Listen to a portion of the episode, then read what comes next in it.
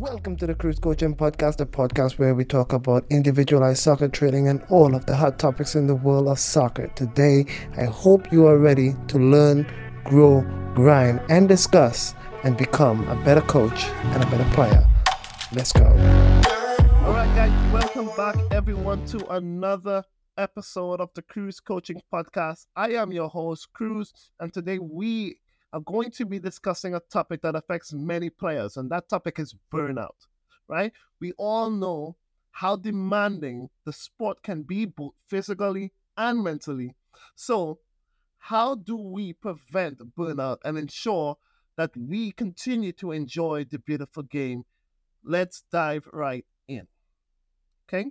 So, first of all, burnout is a real issue, my friends. Okay? Um, and it can be and it can happen to soccer players at any level, even coaches. Okay?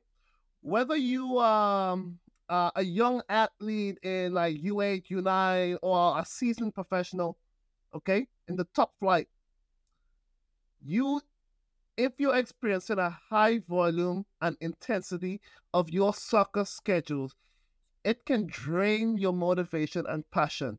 It can even lead to injuries and illnesses. So it's very crucial to address it head on. So today, we'll explore some strategies that is going to prevent burnout.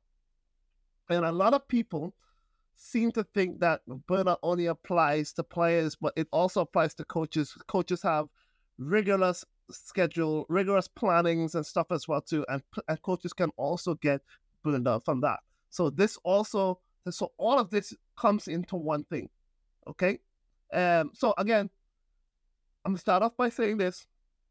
Burnout is a real issue. And the first and foremost, I think that the most important thing that we can do to prevent it is rest and recovery. That is like a key.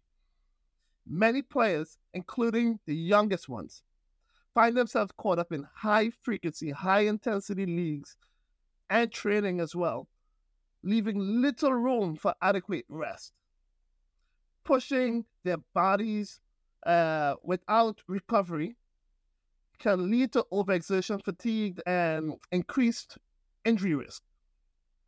So we have to try to find things to prevent this and and and really um, prioritize rest and develop a proactive recovery protocol. So I'm gonna give you guys um, some tips on how we can get adequate rest and recovery to prevent injuries and combat the burnout. The first things first is hydration. You need to hydrate and rehydrate regularly. Um, eat a balanced and nutritious meals before and after your games.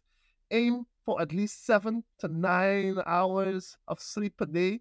Um, also, um, allow yourself a day off once a week from practices and games. I know some players are probably going crazy. A day off. Oh, no. Uh, again, a day off doesn't always mean that you need to sit down on the couch. Okay? Um, also consider using ice baths. This is especially good for the older players and also um, util- and also utilizing uh, cryotherapy, massage guns, and stuff like that is also beneficial for the older players. Okay. Another good thing to remember, it's important to find the right balance for you or your players um, if you're a coach. And consulting with a coach or a physician can also help tailor these strategies to your specific needs. Okay. Another effective approach to preventing the burnout is to switch up your training. Okay. Um, sometimes you spend too much time doing one style of training and you may want to switch up like if you're if you're constantly doing skill work over and over and over and over and over again it could really tear down some of the muscles. So, so sometimes you're going to need to cool down and maybe do some passing exercises and stuff as well to kind of balance things off. Okay? So um while consistency in your training is crucial for progress, I get it. Sticking to the same routine for months or even years can lead to overexertion. Okay? So it's essential to introduce a variety into your training protocol. And don't worry, you don't have to abandon um, your fundamentals. Instead, you just need to find new ways to practice them. For instance, um, let's let's use a goalkeeper for example. Um, if you're focusing on drills to enhance your distribution or your shot blocking, but um, you, you, may want to to um, to start building your leg strength instead at some point. So so you might need to incorporate like like maybe some some plyometric training or weight training as well, and, and maybe take a break from the distribution and shot blocking skills. Okay, so by varying your training activities, okay, you, you'll basically escape boredom and develop a more balanced and well-rounded skill set. So now, let's talk about uh, position specialization. Um, I think this is key because a lot of a, a lot of uh, coaches today, um, especially in the North Texas area, they tend to to set players to specific positions, even at the U12. I, I don't think that should be happening. But you know, if a kid really wants to play one position and they really excel at that, sometimes I don't necessarily see the negative side of that because some kids do have a knack for defending and then some kids do have a knack for attacking. But I still think it's good for all of them to experience it uh, so that they can grasp the whole scope of the game a little bit better. Okay? So I know that it's tempting for young players to focus exclusively on one position. Um, excessive specialization can lead to an increase in pressure and and um, an increase of pressure to excel and neglect the overall health and safety of the player. Um, burnout and soccer injuries often follow suit after this, especially. So, if you're a parent, encourage the player to try different positions, even explore the sports. This is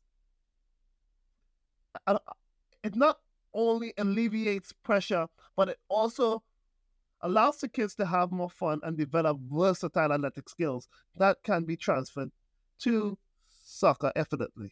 And I know that what some people are going to say, um, do you think Messi and Ronaldo and, uh, and Neymar them played different sport? I do think they did. They may not have played it organized, but they were probably out in the streets with their friends possibly playing other sports um, because there are other sports in this country. I know for me, in my country, I know that we spent a lot of time playing uh, cricket as well too.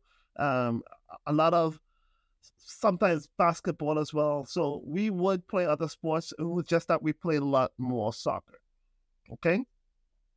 Um, now it's very, very important for us as coaches and parents to recognize the signs of burnout and try addressing them is crucial to maintaining the healthy experience that we want everyone to ex- to have.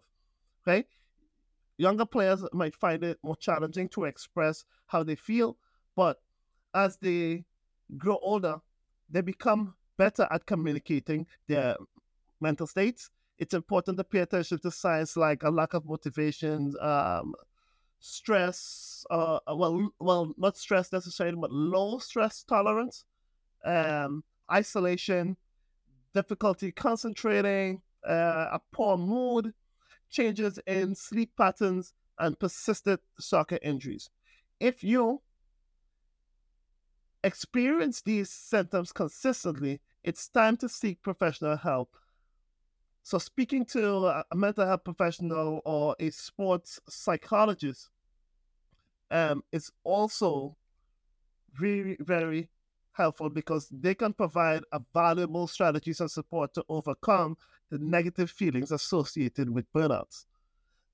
It can help you develop coping mechanism and regain um, and regain motivation and establish like a healthier balance for your soccer journey.